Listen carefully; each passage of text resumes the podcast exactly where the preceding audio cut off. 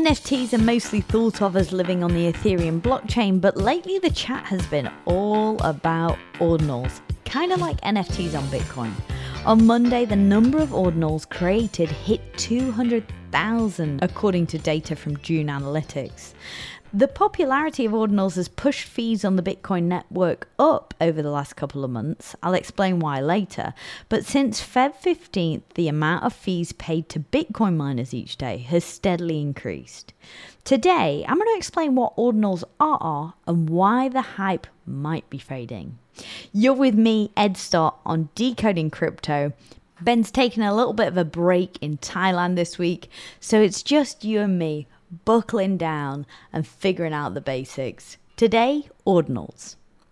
So let's start at the beginning. What are they? Well, ordinal inscriptions, similar to NFTs, are digital artifacts. That's how the creator Casey Rodarmor describes them. Ordinals are inscribed on a Satoshi, and that's the lowest denomination of a Bitcoin, named after Bitcoin's creator, Satoshi Nakamoto. An upgrade to the Bitcoin protocol last year unintentionally enabled the creation of ordinals. And the idea is that these inscriptions give Satoshis individual identities, allowing them to be tracked, transferred, and given additional value. Think of it as like putting a serial number on a banknote. So each Satoshi can be inscribed with data like pictures, text, video, games, or even MP3s. The one I know of is a fart sound, so yeah. This happens through a Bitcoin transaction. Once that transaction is mined, that data is permanently part of the Bitcoin blockchain. And you can see it via ordinal enabled Bitcoin wallets and ordinal viewers. So, how are they different from NFTs? Well, most Ethereum NFTs operate a little differently to ordinals. When most of these NFTs are created, a file of metadata provides information about the NFT. The easiest way to explain it is that the NFT itself is proof of ownership of an item that's described in the metadata, which means that the digital art or file is usually stored off the Ethereum blockchain, meaning that this file or artwork itself can actually be altered since it's not actually embedded in the blockchain. Ordinals, though, are different in that there isn't a metadata file that describes the NFT. Instead, the entire file exists on the Bitcoin blockchain. This means that the entirety of ordinal NFTs exist on the blockchain. That makes them immutable. Not everyone is happy with ordinals, though. Bitcoin purists who are against the project argue that ordinal inscriptions are spam that take up block space needed for what they see as legitimate financial transactions on the network. So, ordinarily, when a transaction is broadcast to the network, it goes into the mempool. That's where the transactions go when they're waiting to be put into a block by miners. So, a block in the chain of the blockchain. Miners will look through all those transactions in the mempool and pick the transactions that will give them the highest fees. Bitcoin transactions are determined by the volume of data in the transaction and the speed at which the user wants their transaction completed. So, people who want their transaction to go through during periods of high traffic can decide to pay more fees to push their transactions through more quickly. When it comes to financial transactions, they're small, so you can fit heaps of them in a block. But when it comes to ordinals, they take up way more space for each transaction.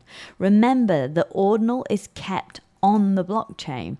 It's like the difference between sending somebody a Google Drive link, like an NFT, or the actual file. For example, currently most blocks have around 2 to 4,000 transactions in them.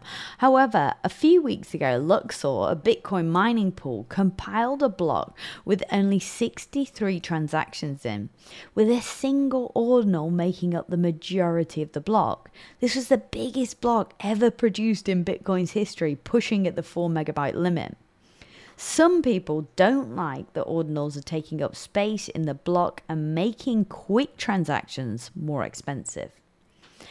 But A lot of people like ordinals. Proponents of ordinals argue that inscriptions increase demand for block space and they drive a healthy fee market, compensating miners for securing the network. And supporters also point out that the libertarian principles of the free market, in which the market determines the best use of block space. Some people have tried appealing to node operators and miners to censor inscriptions, and ultimately it is up to the nodes and the miners to determine which transactions are legitimate and included in the blockchain. They have the ability to censor certain transactions, but it is in their best interest to support any use cases that bolster the fees. So, what's next? Well, there was a massive hype around ordinals early on. It was a fun thing that people got excited about. Normally, it takes a really long time for anything in Bitcoin to change, and perhaps some of the hype has died down a little bit because Bitcoiners like Bitcoin to move slowly and be boring. But Yuga Labs may help revive the frenzy. You might know them as they're the creators of the Bored Ape Yacht Club, and they've announced today that they're going to launch their own series of 300 ordinals. This is the highest profile adoption of the technology to date, so ordinals may well be here to stay. I'm Ed Stott, and this was Decoding Crypto. I'll be back with you again on Friday to give you a neat little wrap up of the week's news. And Ben, my dear co host, Ben Simpson, CEO of Collective Shift, he'll be back with us again next week. All right, I'll catch you on Friday.